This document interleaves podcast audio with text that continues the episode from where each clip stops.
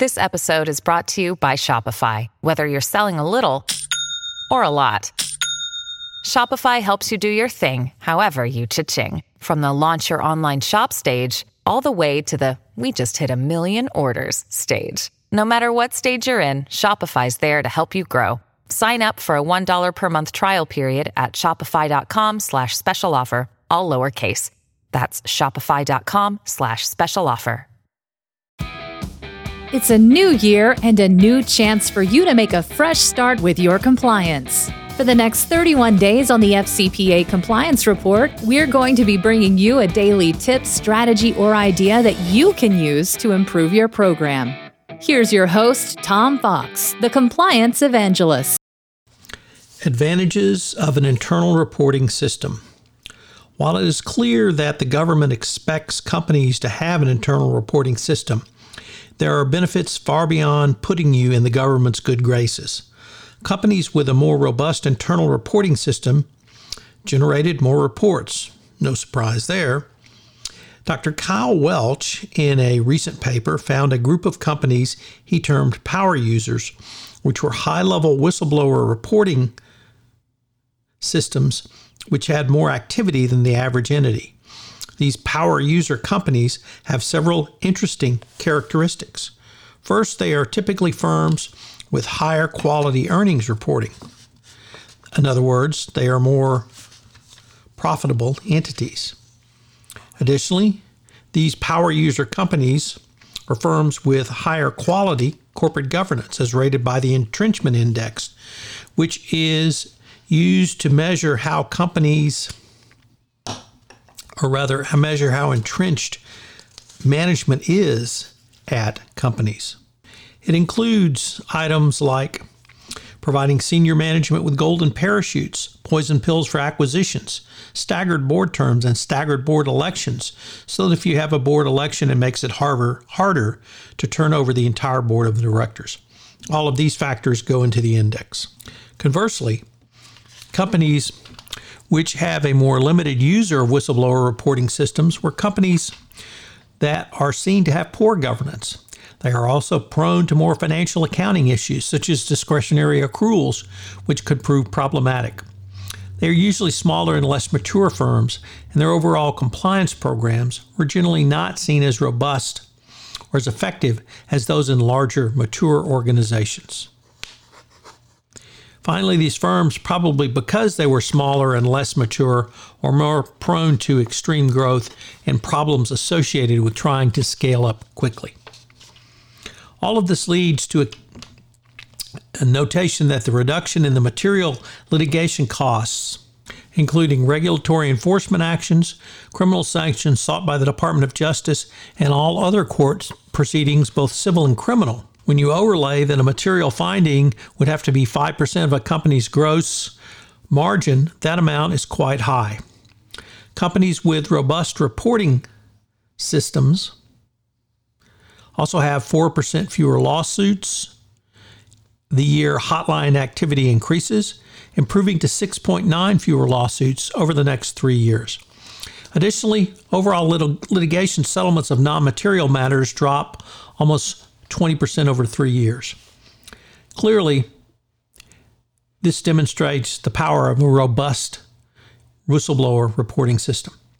Obviously, chief compliance officers can use this type of information to demonstrate the efficacy of an internal whistleblower reporting system going forward. It also provides the CCO with actionable information to prevent, detect, and remediate those issues before they become full blown legal violations. Conversely, the lack of information can lead to compliance related inquiries. A robust reporting system has a positive impact right up to the board of directors. A more active engagement and more reporting is a good thing, for it signals to both senior management and the board information about corporate culture. The second thing is direct, unfiltered information that a reporting system can provide to a board of directors. One of the key corporate governance failures over a wide casting of recent corporate scandals has been the withholding of information to boards by senior management. Just think about how this could have changed the calculus at Wells Fargo and Blue Bell Ice Cream had they been made aware of whistleblower reports of fraudulent conduct. Also, remember the Volkswagen board who found out about the emissions testing scandal when reading about the company's admissions in the newspaper. Now the board can have, report, can have an internal report with direct information. Finally, a robust whistleblowing reporting system speaks to the functioning and ethical corporate culture. Employees who can report issues in a fair manner without the fear of retaliation are more empowered to make the company run more efficiently and, at the end of the day, more profitably. One of the reasons employees report internally is they want to stay at the company. Such a culture also attracts more employees, not an inconsequential consideration in this age of the gig economy. Finally, and as I mentioned from the accounting perspective, an effective reporting system can add to aid to rather prevent accruals from financial statements. The more accruals there are going forward, the greater chance there is for financial manipulation of fraud. One of the key findings was that companies that did not have a, at least an average whistleblower reporting system are more likely to have such issues. It may be due to the firm maturity or commitment, but it's still a problem. All of this points to one unmistakable conclusion. A robust whistleblower reporting system facilitates a company's resolution of problems before they become major problems or even legal violation, which might bring the Securities and Exchange Commission or the Department of Justice calling. So, what are today's three key takeaways? Well, number one, companies with a robust whistleblower reporting system have shown to have greater profitability and workforce productivity as measured by return on assets. Number two, there are fewer material lawsuits brought against a company overall, and there are lower settlement costs if lawsuits did occur, not an insignificant finding. And finally, there are fewer external whistleblower reports to regulatory agencies and other authorities.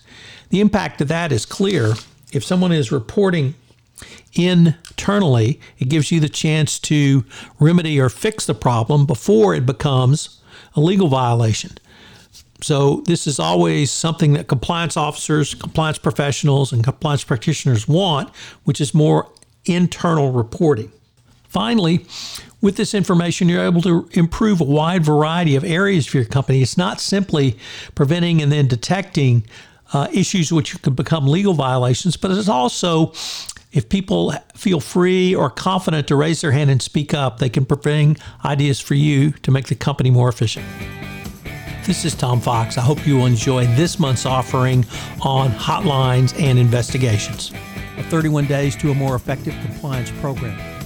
If I could ask you to do so, would you pass on to at least one person this podcast series on the nuts and bolts of compliance as I'm trying to expand my audience base for 31 days to a more effective compliance program. I hope you'll join me again tomorrow where I take up another topic in innovation in compliance. Thanks again for listening. 31 Days to a More Effective Compliance Program is a production of the Compliance Podcast Network. This podcast is a part of the C Suite Radio Network. For more top business podcasts, visit c-suiteradio.com.